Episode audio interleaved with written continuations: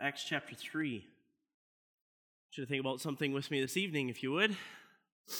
Our grasp of the gospel results in our ability to communicate it. Think about that for a second. Our grasp of the gospel results in our ability to communicate it. Have you ever met someone who acts like they know what they're talking about, but they really don't have a clue? Ah, uh, yes. I'm probably been in that boat before where I've acted like I've known what I was talking about, but I really have no idea. But it's quite comical to uh, talk to somebody like that. And um, I know people in this room that would lead them on and help them feel like they don't know what they're talking about in a very kind and gentle manner. and uh, it's kind of it's kind of an interesting thing, but yet we as Christians do this sometimes, don't we? We, we think we, we've been in church our whole lives and we can, we've grown up doing these things and we want to talk about certain things about the Bible, but we really have no clue. So our grasp of the gospel results in our ability to communicate it. And so Peter and John are in this state um, right now, and they just come from an encounter with a lame man. Uh, lame man is sick from the time that he was born, and he's lame in his feet, the Bible says. And they were able, through the power of Jesus Christ, they were able, able to completely heal the man and completely uh, um, give him, get him up. And he was jumping and, and shouting and praising the name of the Lord. And at this point in time, again, remember there's a crowd, they're in the public, and this man was there all the time, and he was sitting at the gate beautiful. Everybody knew this guy, and he was asking alms. And, and so, as this man begins to jump and leap and praise God, and I'm sure he was not quiet about it, he was excited about what was going on. Obviously, this would draw a crowd. This would get people to talking, and the Bible even says, we'll actually pick up the story here in Acts chapter 3 and verse 11. The Bible said, And as a lame man which was healed held Peter and John. So I picture him either hugging them or having his arms around them, kind of like these, these, are my, these are my guys now. I mean, they just healed me, and we're best buddies. And I, this is just kind of the, the, the place in which I picture it. Um, uh, as he held Peter and John, all the people ran together unto them in the porch that is called Solomon's. Here it is, greatly wondering. Hey, what's going on? What's going on with this guy? How come he's healed? How come he's not lame anymore? What did you guys do to him? And so this is really where we find ourselves. And I want to continue on in the passage and go into verse 12. And when Peter saw it, he answered unto the people, Ye men of Israel, why marvel ye at this? Or why look ye so earnestly on us as though by our own power or holiness we made this man to walk? The God of Abraham and of Isaac and of Jacob, the God of our fathers, hath glorified his Son Jesus, whom ye delivered up and denied him in the presence of Pilate when he was determined to let him go. But ye denied the Holy One and the just, and desired a murderer to be granted unto you, and killed the Prince of Life, whom God hath raised from the dead, whereof we are witnesses.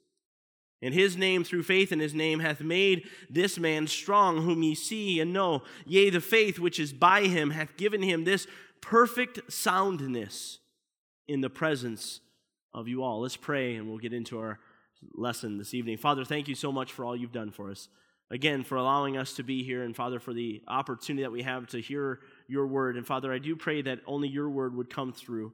Father, that would be nothing of my doing, but this would only be you. And Father, I pray you'd fill us all with your spirit and that we would have ears to hear.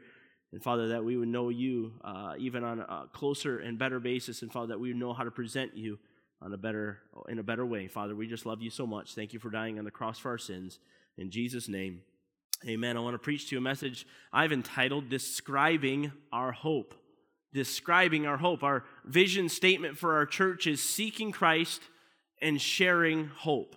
Seeking Christ and sharing hope. First Peter chapter 3 and verse 15 says, But sanctify or set apart the Lord God in your hearts, and be ready always to give an answer to every man that asketh you a reason of the hope that is in you with meekness and fear.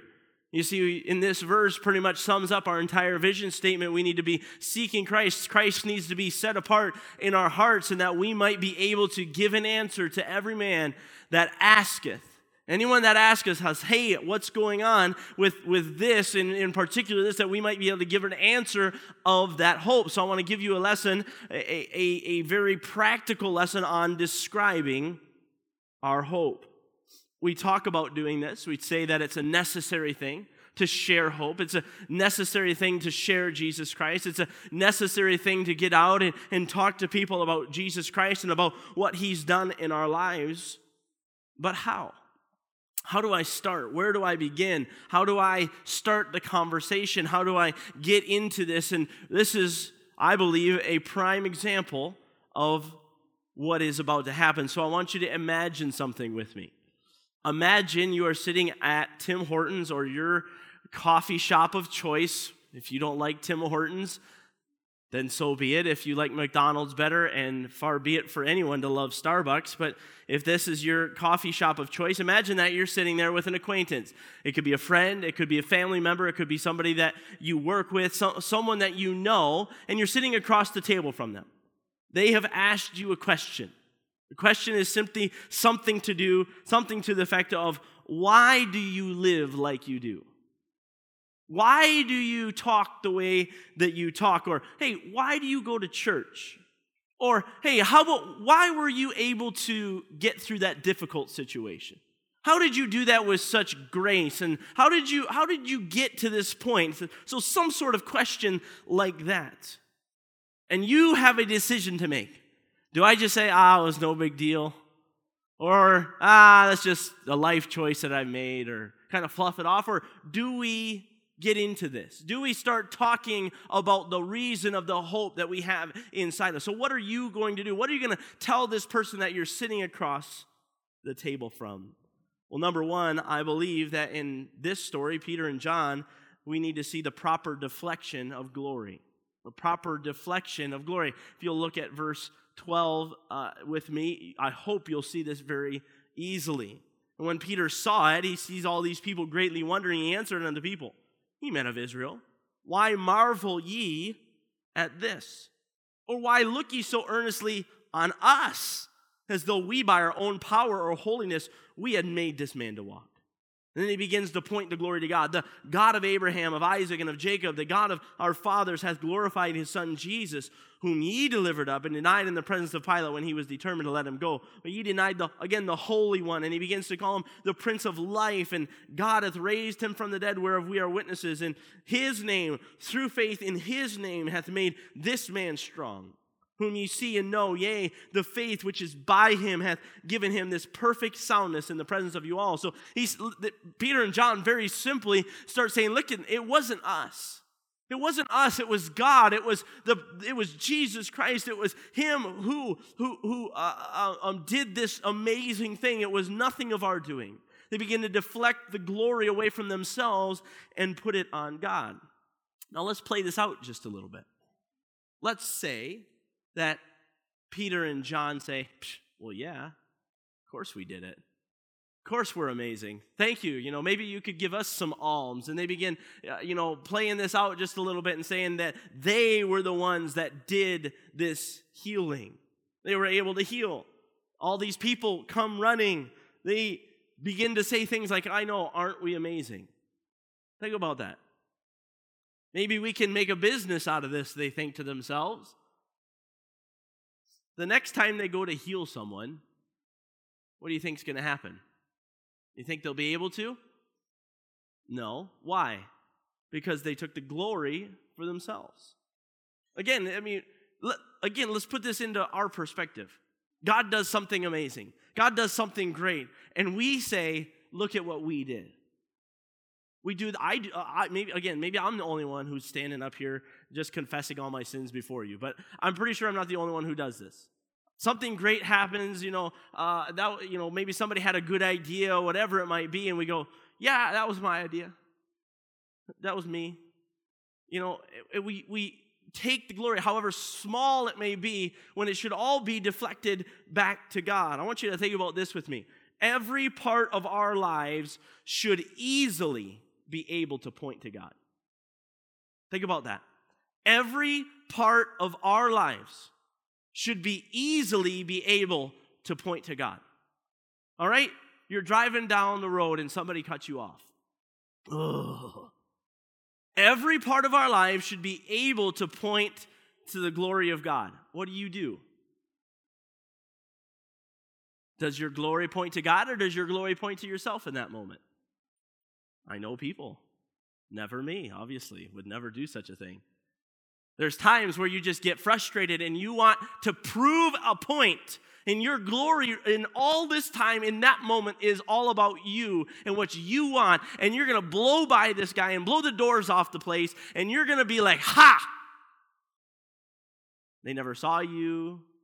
They might be able to get your license plate. That's about it. And you feel better about yourself, right? Everybody been in this situation? And you think, yeah, I just showed that guy. Every part of your life should easily be able to bring glory to God. Your speech, things that you say, things that you do, how you handle yourself at work, whether or not you're stealing from your boss, or, or I mean, all of these things, every part of our lives should be easy, should easily be able to point to God. So in this instance, you're sitting around and you're at the coffee shop and you begin by saying something to the effect, well, I have Christ in my life. Remember, he's asked you a question, or she's asked you a question. You say, well, listen, I have Christ in my life, and he is the one that helped me get through this problem, or he is the one for whom I live. And so you begin to say, not, it's not about me. I go to church not for me. I, I, I was able to get through this difficult situation not because of me, it was because of Christ, it was because of Him in my life. You see, it's so easy, and Satan's so good at allowing us, allowing our pride to get in the middle of this. It's so easy to say, well, I go to church because, you know, it's just a good thing to do. Anyway, I, that's the way I was brought up, and I, I mean, you can make up any excuse you want, and or yeah, I just, I'm really, I'm just really not that emotional, and so I go through these things pretty well. You know, it's pretty easy to take the glory for yourselves. It's pretty easy to say, yes, it's all about me. And Satan loves it when we do that. But Christ should be getting the glory for our lives. And this point, when you begin to talk like that, and I have Christ in my life, it's pretty easy. This easily leads us into what Christ did for us.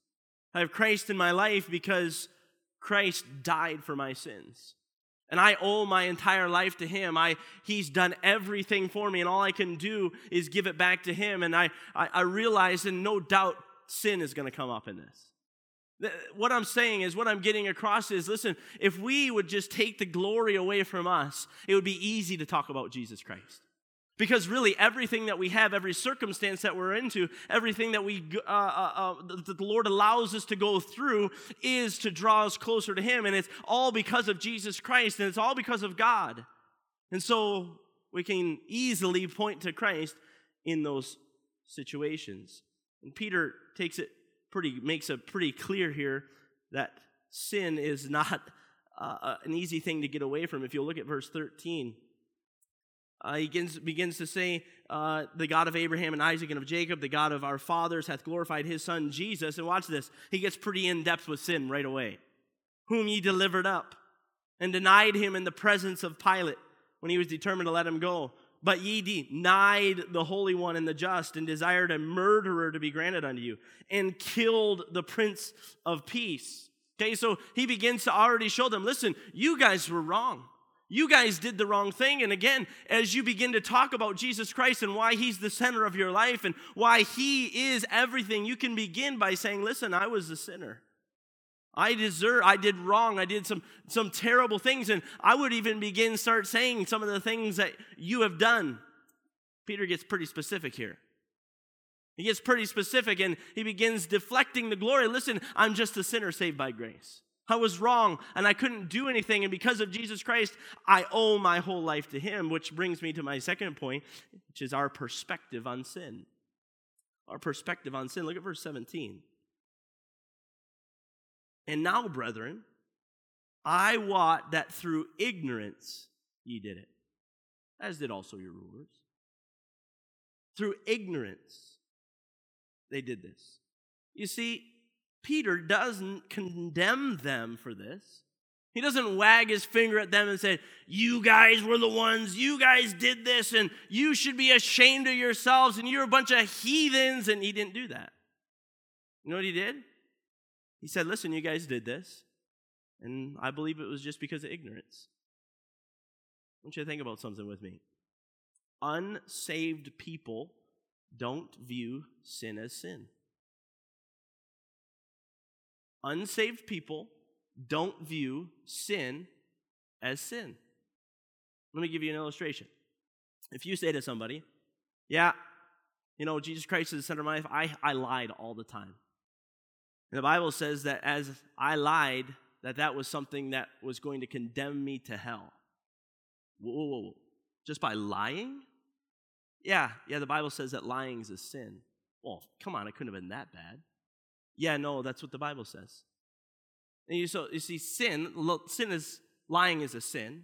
We all understand that. Everybody who's saved and knows Jesus Christ as their personal Savior, we understand that. But out there, they don't they don't see that. You know what? You know what their moral compass is usually for most people. There are there are exceptions to everything, but their moral compass is society. If society will allow me to do it, then and I'm not hurting anybody else, that's fine. I'll do what society allows me to do. Now, obviously, there's different uh, things that could go into that, but the, their perspective of sin is not the same as our perspective. And so we need to get off our high horse and think that we're something special and wagging our finger at sinners and saying, listen, you're a dirty, rotten, no good sinner and you're going to hell. We need to stop that and realize that in ignorance they're doing it. They really don't know. They don't have any idea. They're ignorant of it. They don't realize that taking God's name in vain is bad. I was talking this morning with someone, and we got talking about the hunting group that I uh, spend some time with, and uh, many times the name Jesus Christ would come up, but not in a good context. They were taking Christ's name in vain. And I would say, listen, guys, hey, I appreciate if you wouldn't say that about the person I serve. And they got it, you know, they knew I was a preacher and all that stuff. And and we still have a really good relationship, and you began to see, oh, oh, he, he doesn't like that. But without that, they have no, no idea. No idea, it's just another word, it's just another curse name. And we, we're beginning to live in a society where people don't know who God is. We're beginning to live in a society where people don't know who Jesus Christ is. And, and so these things they're ignorant of. So be very careful not to point your finger and condemn. They don't think that committing fornication is bad. They view it as a normal societal thing. Or culture views it as normal. So again, you're sitting at your favorite coffee shop, sitting across the table. Don't immediately become judgmental of the person. Just show them that they're a sinner. The things that they thought were okay are not okay. And just, I was a sinner. Begin showing them that. Listen, I was a sinner. I did this. And, and hopefully those questions will begin to come up, which I believe they should. Once they realize that they sin and that the consequences of that sin, I believe you can move to number three, which is the petition for repentance. The petition for repentance. Look at verse 19. The Bible says this Repent ye therefore and be converted, that your sins may be blotted out when the times of refreshing shall come from the presence of the Lord. So again, Peter standing up in front of all these people, he says, Hey, listen, you're, you've sinned, you've done wrong, you've done it through ignorance, but listen, now that you know it's wrong, now that you know that you sacrificed the Son of God, that you sacrificed the Holy One, pay attention now. He says, Repent. Repent ye therefore and be converted. Peter just simply says, Hey, repent so that your sins can be taken care of, so that your sins can be forgiven thee. What is repentance? What is repentance? Well, again, Strong's dictionary defines it this way to think differently or afterwards, to reconsider. Webster's dictionary defines it this way to feel pain, sorrow, or regret for what one has done or omitted to do. So again, re- remember, they don't, most, most worldly people, most people that are unsaved, don't think of sin as sin. And so as they think of it, they go, oh, oh, I shouldn't be doing what I'm doing. And there's a, a, a thought process change. They begin to think about sin differently. And he says, Listen, you need to think about sin differently. You need to repent. You need to think about your sin differently and realize that it's, it's, it's affecting what God has did or what God has done. That's horrible English, excuse me. Repent ye therefore and be converted. Watch this, that your sins may be blotted out. Anybody who's saved in this room tonight knows that repentance is key. Repentance is key. We must repent. We must realize that our sin is wrong. Our sin needs to be blotted out. It is our sin that keeps us from God. People need to get the idea that they need to think differently about their sin. Their view of sin needs to be God's view of sin. And I believe, if I'm not mistaken, this is the only way that anybody can ever truly be saved is when they see their sin for what God sees it as.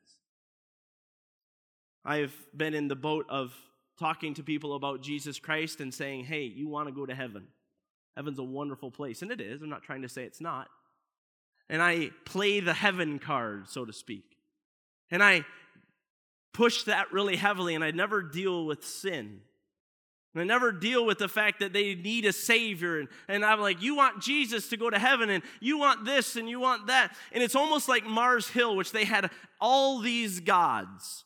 And the Bible says that they had a, a, an image and superscription to an unknown God, just in case they missed one. And so Paul says, and he says, he stands before them, hey, this is the God that I want to speak to you about tonight. This is the God that I want to speak to you about. And he begins to preach God to him, but he says, Listen, it's not just about adding another God and, well, I'm covered. It's not about that. It's about the fact that you're a sinner. It's about the fact that you need to repent. It's about the fact that you need to change your mind on sin. They must become a sinner in need of a Savior before they can ever accept a Savior and see Him as a Savior.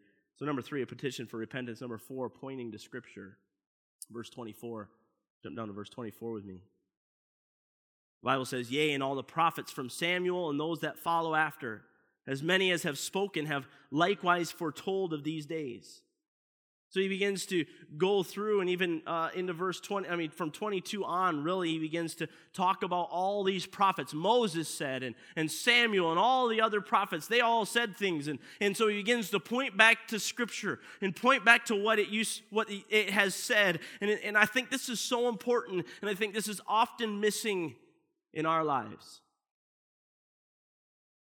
I'm not saying that if you're sitting at the table across that you need to carry around a big, burly Bible. And at this point in time, you pull it out of your backpack and you slam it on the table and say, We're going to talk about the Bible today. I'm not saying that. What I'm saying is, we need to begin backing up what we're saying with Scripture. Everything we say needs to come from the Bible verses should be coming to support what we're saying. Even the great apostle Peter used scripture. Why is this so important? Second Peter or Second Timothy, excuse me, chapter 3 and verse 15, the Bible says this, and that from a child thou hast known the holy scriptures, which are able to make thee wise unto salvation through faith which is in Christ Jesus. You see, it's the scriptures that make us wise. It's when we point back to the scriptures, when it's when we point back to the Bible, the Word of God, and where all of this information comes from, that it's so important. Scripture should be pouring out to support what we are saying. And then, fifthly and finally, we need to show them their position. Their position. Verse 25 the Bible says this Ye are the children of the prophets. Ye are the children of the prophets and of the covenant which God made with our father, saying unto Abraham, And in, in thy seed shall all the kindreds of the earth be blessed. Verse 26 Unto you first, under you first, God, having raised up his son Jesus, sent him to bless you in turning away every one of you from his iniquities. Here's what he's saying Listen, these are Jewish people he's talking to. He's saying, listen, God sent Jesus Christ to you first. He sent Jesus Christ to you first. Why? Because you're his people. He wants you. He wants you to be with Him and He wants you to be next to Him. And here's how you do it you have Jesus Christ. You need to believe in Jesus Christ. You need to repent of your sins and you need to realize that that one that you crucified, that one that you put up in ignorance, though it may be, you crucified Him. He is the Holy One of Israel. He is the one that was prophesied aforetime. He is the one. Peter shows them that they are in a great position to accept Christ. If there was ever a time to accept Christ, this was the time, shortly after Christ was there. It's so fresh in their minds. They could probably still see themselves putting him on the cross and mocking him and wagging their heads at him. They could probably still see it. They are the sons of the prophets, as he says here. And Christ was come for you, is basically what he's saying. Christ has come for you. See, John 3, verse 16 is a great verse to use because for God so loved the world. God so loved the world that he gave his only begotten Son, that whosoever believeth in him should not perish, but have everlasting life. You see, their position is very simple, and our position was the same. We were dead in our trespasses and sins, but we're at a point where Jesus Christ loved us. God loved us so much. God loved me, a little boy. God loved me, probably a bad little boy. If I was anything like I was when I was 12 years old, I was a bad little boy. He looked down and said, I'm going to die for that little boy. And at age four, if you can believe that, I, I, there's some people who don't believe that. At age four, I remember it vividly. I began to think that I was a sinner and I deserved to go to hell and I needed a Savior. And I knew that I, if I, if I lived my life trusting in my own self to get me to heaven, that I would fall flat on my face. And I knew I needed something. And there I sat in the back corner of my grandmother's primary church class, thinking, I need help. I knew what my position was. And immediately I raised my hand when she said, Is there anybody here that would like to get saved? Immediately I raised my hand and a lady by the name of Arlene Ford came and got me. And she brought me into another room. It was Mrs. Yeager's kindergarten classroom. She took me in the other room, and I sat here, and she sat over here. And I remember bowing my head, and she explained some things to me. I remember bowing my head and saying, God, I realize that you love me, that I'm a sinner. That's our position. That's their position. Again, if you're in this instance, that's their position. They're at a moment where they're, they're at a crossroads. They need to know exactly what God has for them. They need to know exactly where their position is. And I remember, if just to finish the story, I remember praying a prayer, believing in God, believing that Jesus Christ died for my sins. I physically remember a load being lifted off of me. At four years old, I, I, I wouldn't stand in the pulpit and lie. I believe that. I remember that. And I remember getting up and hugging Mrs. Ford and thanking her for leading me to Christ. They need to know that God loves them. These people that sit across from you, they need to know that God will punish sin. Absolutely, they need to know that. They need to know that God wants all men to repent. They need to know that they are now standing at the door of decision. And honestly, I hope you're sitting here thinking, okay, these are some good practical tips, which they are. But, Pastor Yeomans, there is no way in the world I'm going to sit down across from somebody else at a coffee shop and talk to them about this. There's no way in the world that I'm going to bring this up. There's no way in the world that when somebody asks me that question that that's this is how it's going to go. There's no way in the world I'm going to sit across from somebody and tell them that lying is a sin. There's no way in the world that I'm going to bring the name of Jesus Christ up. Matthew chapter 12 and verse 34, the Bible tells us that out of the abundance of the heart, the mouth speaketh. I did want to be very practical tonight, but I also want to challenge you with something. We heard a couple weeks ago that we only talk about Jesus when we have been spending time with Him.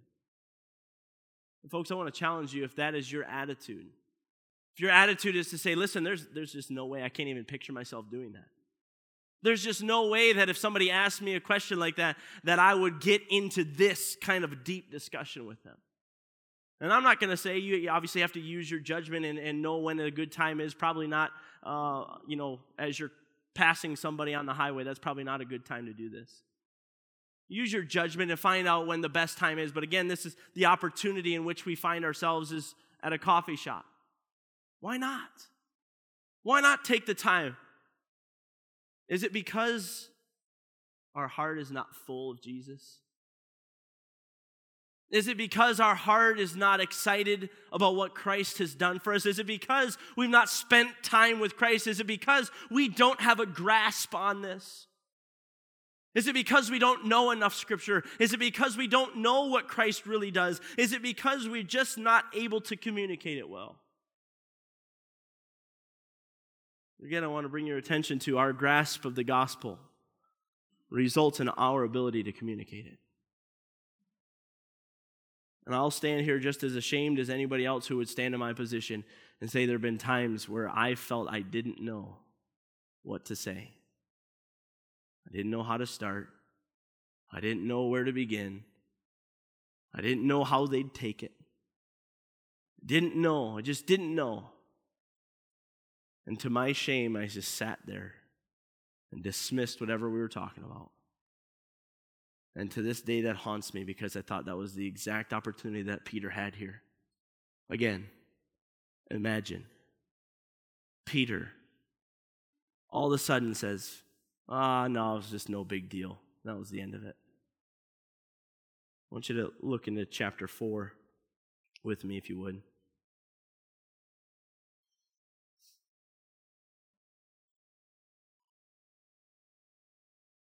Look at verse 4 after all this happens, we'll, we'll, again, we'll look into this more next week, but howbeit many of them which heard the word believed, and the number of the men was about 5,000.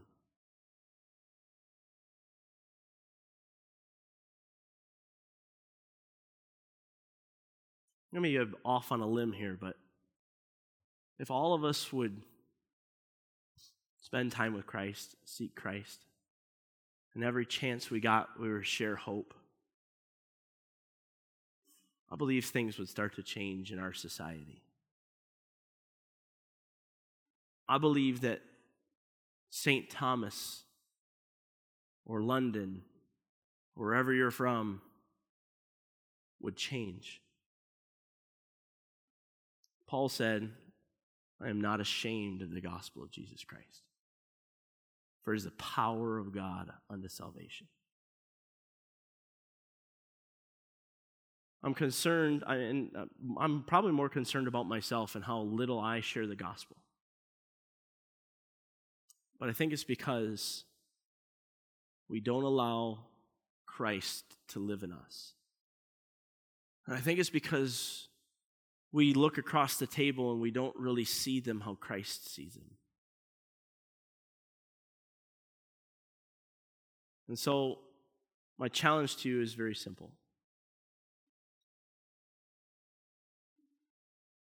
I hate this question. I hate it. But if every person in the church witnessed or had gospel conversations the way that you do, what would our church look like? Man, I hate that question.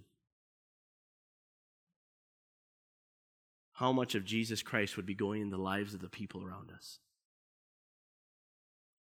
I'm just so convicted by what Peter does. And we, again, we've discussed Peter, Pastor Owens, Peter's a loudmouth. He has no problem getting up in front of other people. Well, we've looked at this. This is why it's so important to spend time with Christ. This is why it's so important. And if you're here tonight and you have no idea what we're talking about, you don't know this Jesus Christ, then I challenge you to figure out who he is. Because sin is a real thing.